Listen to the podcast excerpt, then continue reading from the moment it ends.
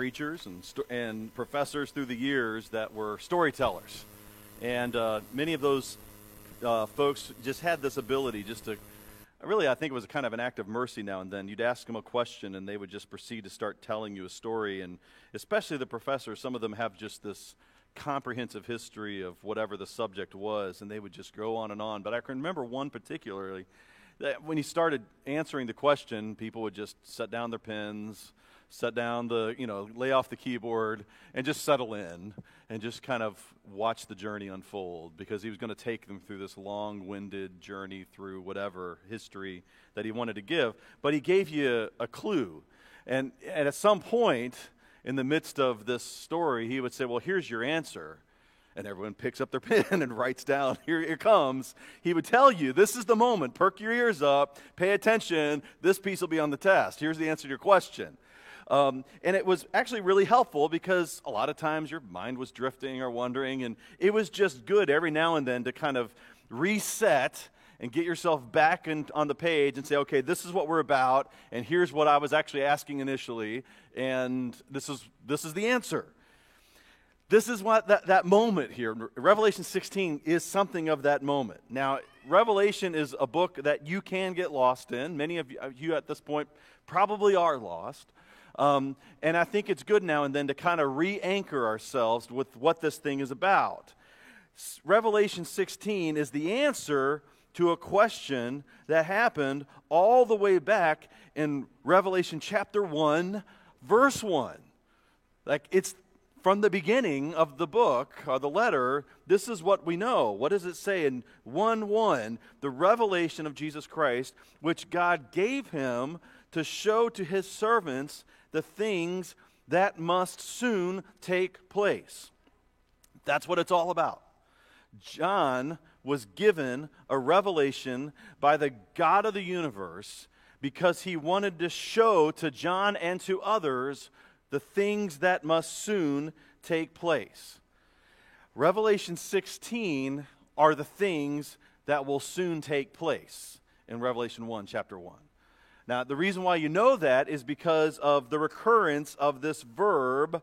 Well, it's translated as that must soon take place, the things that will become or happen. It's a word ginomai that shows up in Revelation 1, chapter 1. There are things that are going to become, are things that are getting ready to happen. Uh, it happens again in verse 19 of chapter 1. Write, therefore, the things that you have seen, those that are, and those that are to take place after this, the things that are going to happen. That word ginomai is right there. So he tells us in the first chapter the whole purpose to this thing is to let some folks know of some things that are getting ready to take place and actually getting ready to take place soon. And I think that's one of the interpretive keys to Revelation is just take chapter 1 verse 1 seriously. Take it at face value. That's what they're actually trying to tell us. Something's getting ready to happen. And, and that word ginomai, that things that are coming are becoming, is now clustered in chapter 16. It's all over in chapter 16. There's something like, I think, 22 references. Two that I just mentioned in chapter 1. There's one in chapter 22. I think one in chapter 21 and something like 12 of the remaining uses of that word, that verb, are right here in chapter 16. Chapter 16 is the happening, the things that are coming. And, and, if you followed along, I'm not guaranteeing that everyone has, but if you followed along, some of the stuff we've been talking about really has been kind of historical review for them. John wrote to these seven churches. These seven churches are dealing with some things, and he tells them, really, in some level, the story of what happened and what is happening so that he can now tell them what is getting ready to happen. A lot of times he was talking about things like Pentecost and the founding of the church and the ascension of Jesus, all things that had already happened. And he's getting them ready for the fact that you're now dealing with. You're, some of you are dealing with persecution. Some of you are really flubbing up your prosperity. Some of you are, you know, doing all sorts of things. Some of it's good, some of it's bad. But here's where you are at right now, and here's what's getting ready to come. And that can be complicated to unpack in the apocalyptic language of Revelation. But this is that moment where things are getting ready to come. This is that near future, the answer to the thing that troubles them so much. And the answer is the seven bowls. So I want to walk through each of them. Um, but just before we do, look, um, we're going to look at the first four bowls this week. But if you want to understand something of the bowls, compare them to what we've already seen. We have these different things that have been unfolding. We had these seven seals that were opened up, so we could open up a scroll, that the scroll then opens up these seven trumpets that start kind of blaring the horn, announcing what's coming. And now, really, now you're reading all of this. Now it's all unfolding, and now we've got the bowls. But that's been a progression. When the seals were broken, we read about judgments, but they were judgments of a fourth of the earth and then you started blowing trumpets, and then the third of the earth was being uh, was getting judged. So there was like from partial judgment that was getting bigger, and now with the seven bowls that unfold, the whole earth is in view. There is a judgment that is poured out on all of the earth. That's one of the keys to what's unfolding. What's happened before was an anticipation, getting ready for what was to come part of that is those things that happened before. There were these little kind of micro judgments, if you will, that were calling people to repent and get ready. Because now, really, there's no repentance left. Now it's the judgment. Now it's the time to pay the price. The other thing that I want you to hear, we're going to echo it again and again as we go through, but these judgments, these seven bowls, will echo for us the Egyptian plagues. We've already talked about that some last week, but there's a kind of 3 plus 7. This is the, we talked last week, there were initially, there were these three plagues that were poured out on both, both uh, the, the people of God and kind of the pagan world. In the same way that the first three plagues in, in Exodus were poured out on Egypt and Israel. Now, Israel's away. The people of God have been pulled back. The, you know, Christians have, are off the scene now, and now there is a judgment that is coming exclusively on the earth dwellers, everyone else in the world, those who've abandoned God. And it echoes the Egyptian plagues in sometimes very explicit ways. And then the third thing I want you to notice is what's in view is a kind of tearing down of the entirety of creation.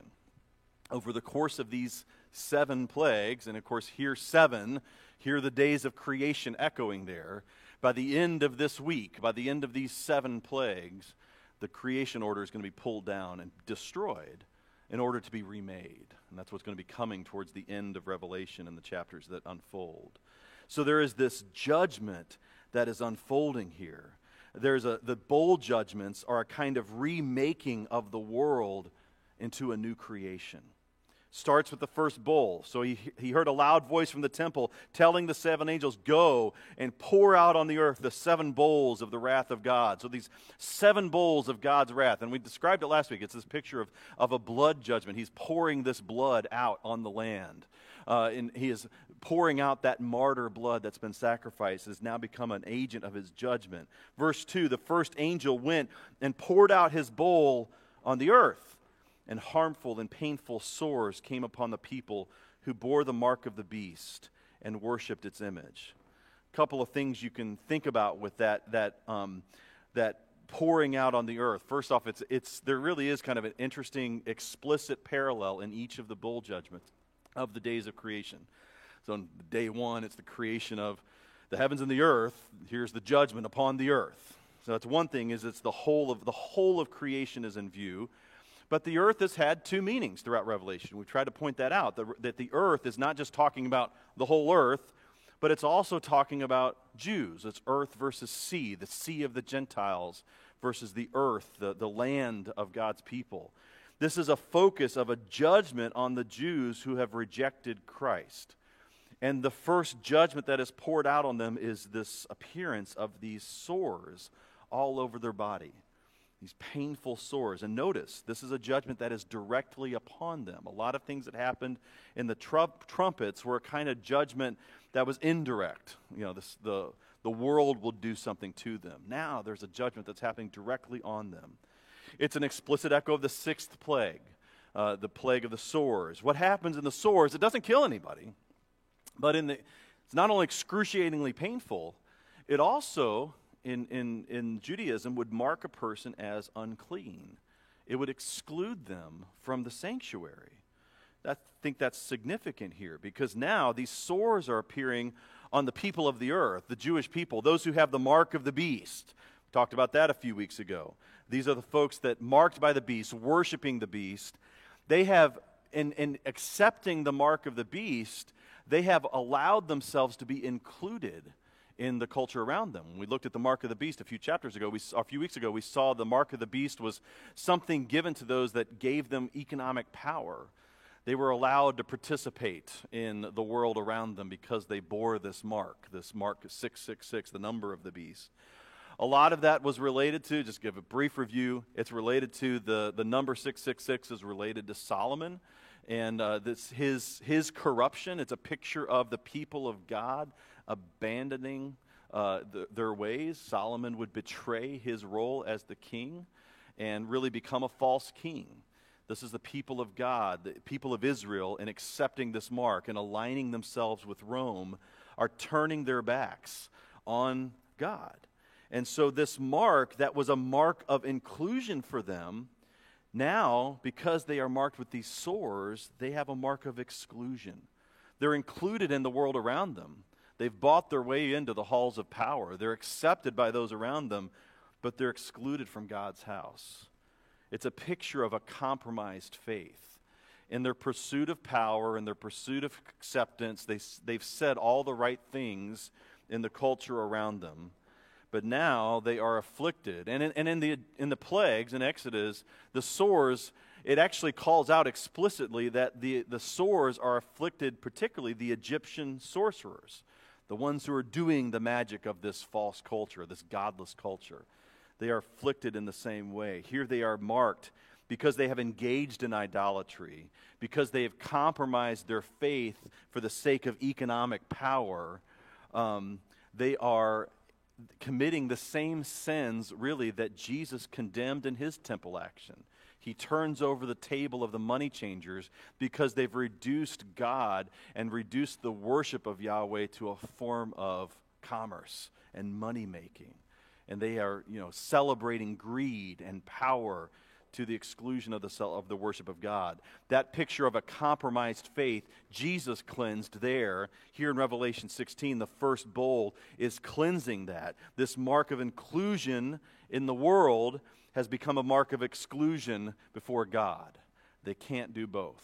You want to be in the world's camp, or do you want to be in God's camp? Now there's a point where you're going to have to make a choice. These folks have made their choice, and it's not going to go well for them. That's the first bowl. The second bowl, verse 3, the second angel poured out his bowl into the sea, and it became like the blood of a corpse, and every living thing died that was in the sea. So, whereas the first bowl is poured out on the land of the Jews, here it's the sea of the Gentile that received this judgment. So, both earth and sea, you see both the whole world in view, earth and sea, but also both Jew and Gentile.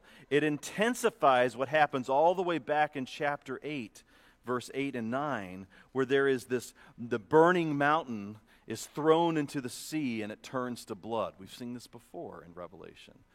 That burning mountain we talked about then is a picture of Sinai. It's a picture of the people of God who are supposed to be a light to the world and a light to the nations, and they're betraying that. But now they are producing corruption. The people of God, in betraying God, are actually spewing out evil to the world. And they are, in a sense, causing this thing of the sea that's turning to blood. And there, in chapter 8, a third of the people die, a third of the ships die. Um, here, it's the whole sea that's being corrupted here. The whole sea is becoming like the blood of a corpse, like every living thing that is now dying. All of it's dying. And of course, for us, it echoes both the second and the third. We'll talk about them each separately, but they're both echoing us that initial big plague in turning the sea to blood. Uh, the bloody Nile and the judgment that came upon Egypt in Exodus, the key to that was it was exposing or revealing what was already true about Egypt. Why does the sea turn to blood? Why does the Nile River turn to blood? The Nile River turned to blood because Egypt had already turned it to blood. What had Egypt done from the birth of Moses? At that time, they were committing, trying to commit genocide. They were trying to kill off all of the Jewish people by killing all of the, all of the sons that were born. Moses was saved because of one woman, but he was saved in the Nile, in the river. But this, the, the blood was being shed on the land. And in a sense, that judgment, that turning the Nile to blood, which is that's their lifeblood, the Nile is the life of Egypt. He's turning it to blood, in a sense, saying that what they've already done in killing, they've already produced this judgment upon them. The Nile turning to blood is simply revealing what was already true about the hearts of the Egyptians so it is here. This Roman beast has been killing the saints, has turned its back, it turned its back on the church, it's persecuting the church. This Roman beast is now bearing the price for that blood. This judgment is being poured out on the sea of Gentiles, and the judgment is making evident what was already true about those who rejected Christ. Judgment here is a kind of revelation, a revealing of what's already in the person's heart. It's simply calling a spade a spade, saying this is what's happening. You go to the third angel, verse 4. The third angel poured out his bowl into the rivers and the springs of water, and they became blood. And here, this again echoes the third trumpet, where there's this star that falls under the temple, and the temple becomes poisoned, and it poisons the springs and rivers. That's in, our, in some way, logically, it feels like it's kind of reversed because it's actually this is the source. You poison the temple. The temple, the people of God, Jerusalem, is meant to be a river of life. Jerusalem is meant to be a kind of new Eden. There are, there are the rivers that flow out of Eden is meant to be a life that spreads throughout the world. The rivers of life become a source. Eden is the source of this life for the world, Jerusalem, in turning their back on Yahweh and rejecting Yahweh throughout their history, they turned Jerusalem from a source of life and vitality for the world into a defiling source of poison and death. Here's what that's what's happening here is that Jerusalem has becoming that. The rivers and the springs of water are poison and they're poisoning the land. This is an echo of the third day of creation. You separate the land and the waters. So the land are sustained by these rivers. That's why the rivers in the third judgments and seals and bowls and and here in the trumpets that, that you have I'm sorry, the bowls and the trumpets, you have all of these echoes of rivers that keep showing up on day three in these things because it's an echo of the third day of creation. But you've got this idea that this judgment is flowing out. There's the corruption that is flowing out uh, and it is the source of the Egyptian plague. You know, the Gentiles are wrong because Jerusalem is wrong. Jerusalem has failed in its obligation in rejecting Christ. They have rejected the source of life. Something's gone wrong there. But then you notice here, as soon as he says that, these, these bowls don't take long to go through. You get the details pretty quickly. But then there's this dialogue, or really this moment of praise. Verse 5 I heard the angel in charge of the water say, Just are you, O Holy One, who is and who was, for you brought these judgments. For they've shed the blood of saints and prophets, and you've given them blood to drink. It is what they deserve. And I heard the altar saying, Yes, Lord God the Almighty, true and just are your judgments. Back and forth, this kind of dialogue of praise between the angel and the altar of all things the altar is kind of embodied here, speaking. So, what is happening in this back and forth? There is this celebration of the justice of God in his judgment of the world. God is just, God is the Holy One. God is the one who is and who was, and notice we've seen this already, but again, this is there is no is to come because the future is now present. Uh, he is the one who is, he is the one who was, and what he's doing right now is making the world right. You brought these judgments. And so they, the angel celebrates the justice of God, longing to see the world made right. His judgment is just and righteous because God is just and righteous. You have, they have shed the blood of saints and prophets, and you've given them blood to drink. It's a principle what they call lex talionis, an eye for an eye. There's real justice here. They're shedding blood, so now their blood is shed. The world is being made right with the picture of raw, complete, balanced justice. the one thing that we don't want to experience ourselves. We don't want to be treated like we deserve. And the judgment of God that is unfolding in Revelation is quite explicitly simply treating people the way that they deserve. That's what the justice of God, that's what the judgment of God looks like. We have a hard time hearing that. But the angel says it, the altar echoes, the one who's the altar, in a sense, the one who's participating in the judgment, says, Yes, Lord God the Almighty, true and just, true and righteous are your judgments. The judgment of God expresses the high and holy character of God. That's why I said I think it was a, helpful pairing to hear Revelation 16 in light of Psalm 103. As we read that, we celebrate a God of grace and God who delights in, in healing and God, a God who delights in restoration. That God is being celebrated here as he judges. We struggle to hear that. I think we struggle that be, with that because we understand that the wrath of God, which is what started all this back in verse 1, when we hear the term wrath and we think of anger, typically, we don't trust that in ourselves. We probably shouldn't. Even think about all of the challenge we've had as we were having this conversation about racial reconciliation. What sparked it in our culture this summer? This debate over when is police force justified, when is it excessive? On the flip side, when are protests justified and when do the riots become excessive?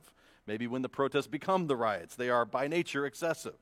But you wind up talking past each other. I mean, that's been the exercise of the summer, is how to talk past each other because one person wants to talk about police force and when is it excessive and when is it justified, and the other wants to talk about these protests that became riots and say, well, these riots, we've got to solve this problem. But in both cases, both sides are really struggling with this problem of excess and abuse. That a person can be justified in doing something. In the one case of police officer can be justified in showing up on the scene and arresting person or confronting a person or encountering a person, and yet their use of force can be unjustified because of the circumstances. In the same way that a person should legitimately protest, can legitimately express concern or anger or frustration over the state of the world. And then when they become riots and become destructive and start destroying property and killing people, they're in excess. Because we see that in ourselves. Our anger is often our source of sin. The Bible says it. In your anger, do not sin. Not to say that all anger is wrong, but anger for us is a source, constant source because anger, in our anger, we lose control of our emotions. We become self consumed, self centered. And so, what may begin as righteous anger becomes an unrighteous anger. And we see that in ourselves all the time. Most of us can acknowledge that and see that struggle. And then the mistake we make is we want to apply that to God. Well, if God's angry, if God's wrathful, his anger must reflect my anger. And so, his anger must at times be excessive, at times be just hyper emotional, times just caught up in the moment. He's just seeing red. And none of that is true. None of that is true here. That here, the angel, the one carrying out the judgment, and the altar, the one receiving the judgment, both say, Yep, God, you're doing exactly what you should because you are just and you are holy and you are righteous. And they are celebrating the judgment of God because God is paying back the unrepentant for their shed blood. Because the martyrs that have died were in fact a sacrifice, and now God's justice is being revealed, answering the prayer of the martyrs who died say, How long, O Lord, will you make this right? God's judgment is just and righteous. God's wrath is just and righteous because that's simply who He is. Everything He does his just and righteous because God is just and righteous. It's his essential characteristic. His holiness covers everything that he does. Then you have the fourth bowl, verse 8. The fourth angel poured out his bowl on the sun, and it was allowed to scorch people with fire. They were scorched by the fierce heat, and they cursed the name of God who had power over these plagues. Once again, the fourth bowl intensifies a judgment that is already seen. Now, this can be a little deceptive. We can overlook this because if you look at the fourth trumpet, what you saw is that a third of the sun, the moon, and the smar- stars were smitten with darkness. And as a third of essentially the lights start to go out, and day four is when they, God creates the sun, the moon, and the stars. Those, those lights start to go out. But in a sense, this is the same kind of judgment. What he's doing now, instead of turning the dimmer down, he's turning it up. So the sun, that is supposed to be a source of life and vitality, now the heat is turned up, and this Roman sun is igniting the land. And there is a burning on the people because the sun is no longer a refuge. Matthew chapter 13 speaks of a sun that will scorch the shallow rooted plants in the parable of the sower. This is that sun that is scorching and revealing the shallow roots of the plant that is not meant to survive. But the, that plant is, in fact, burned up by the sun. Psalm 121 speaks of God as a refuge, He is our sh- the shade on our right hand. It's God who protects us from the heat of the sun. That protection is gone here in the fourth bowl, and now some are being burned up because the sun's full power has been unleashed on the land. Deuteronomy 13 calls upon them to actually burn an apostate town. Let the apostate town, the town that is turned against God, be scorched with fire. God is doing exactly that. And here again, sea versus earth, the fourth bowl is poured out on the land. It's poured out on the Jews, and it's really the Roman sun that's turning up that heat. The Romans worship the sun as most of these cultures did. So the sun god is wielding its force. Historically, that's really what happened. And I think the thing that's soon taking place here, as John writes this, is the Jewish War, which begins in AD 66 and, eight, and lasts through AD, well, the first phase lasts through AD 70. But really, it's a 70 year war, 65 years or so. It'll last through about AD 130 and in the course of that, you really have three phases of that war. You will see an untold destruction, and you will see an attack on the Jewish people that will not be seen in history until 1939. It's an unbelievable effort to genocide. In the next five years, if this is written, say, in the mid 60s, over the course of the next five or six years, over a million Jews are going to be killed or enslaved over the course of those three phases of that war, several more million will die or be enslaved, and the Jewish people will be reduced from the majority population there in the land of Israel to a scattered minority, having been almost completely eradicated by, the Jew, by, by Rome in the course of 65, 70 years. It's an unbelievable thing that's getting ready to happen in their own history. And in all of that judgment that's being poured out, how do people respond? Scorched by the fierce heat, verse 9, they curse the name of God who has the power over the plagues.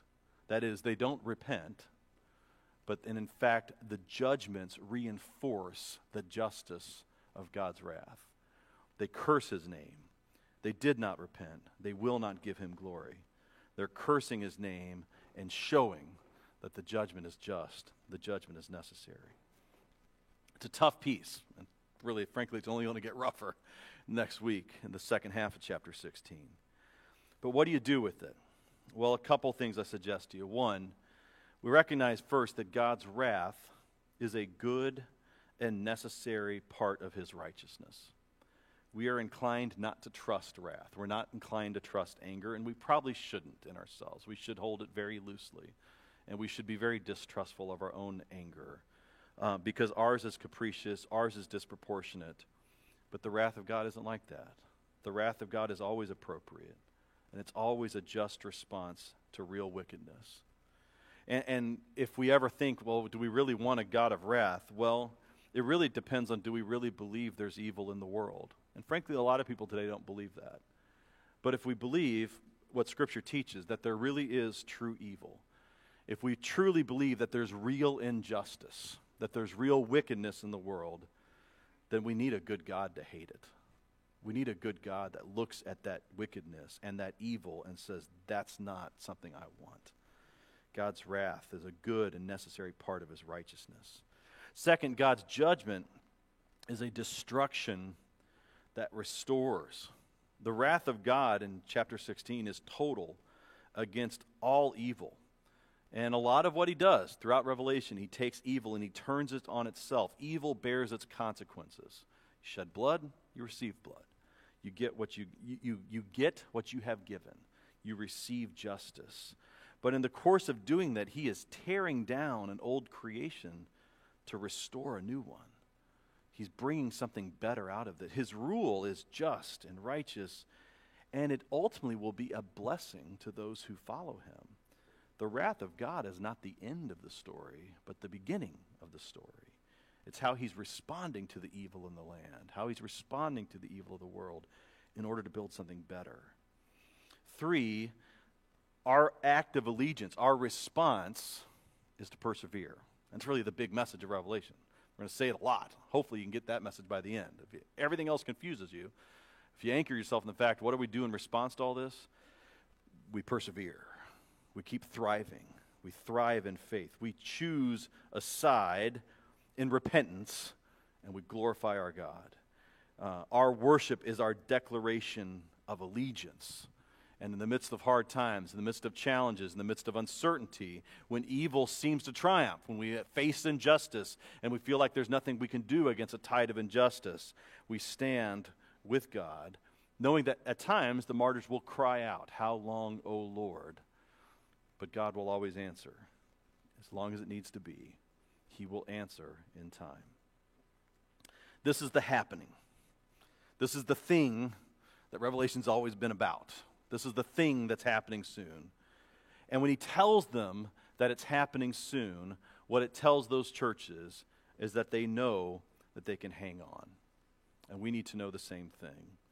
God is unfolding his plan in history. He is doing what he does, but he is always just and righteous. And if God is just and righteous, we too can hang on.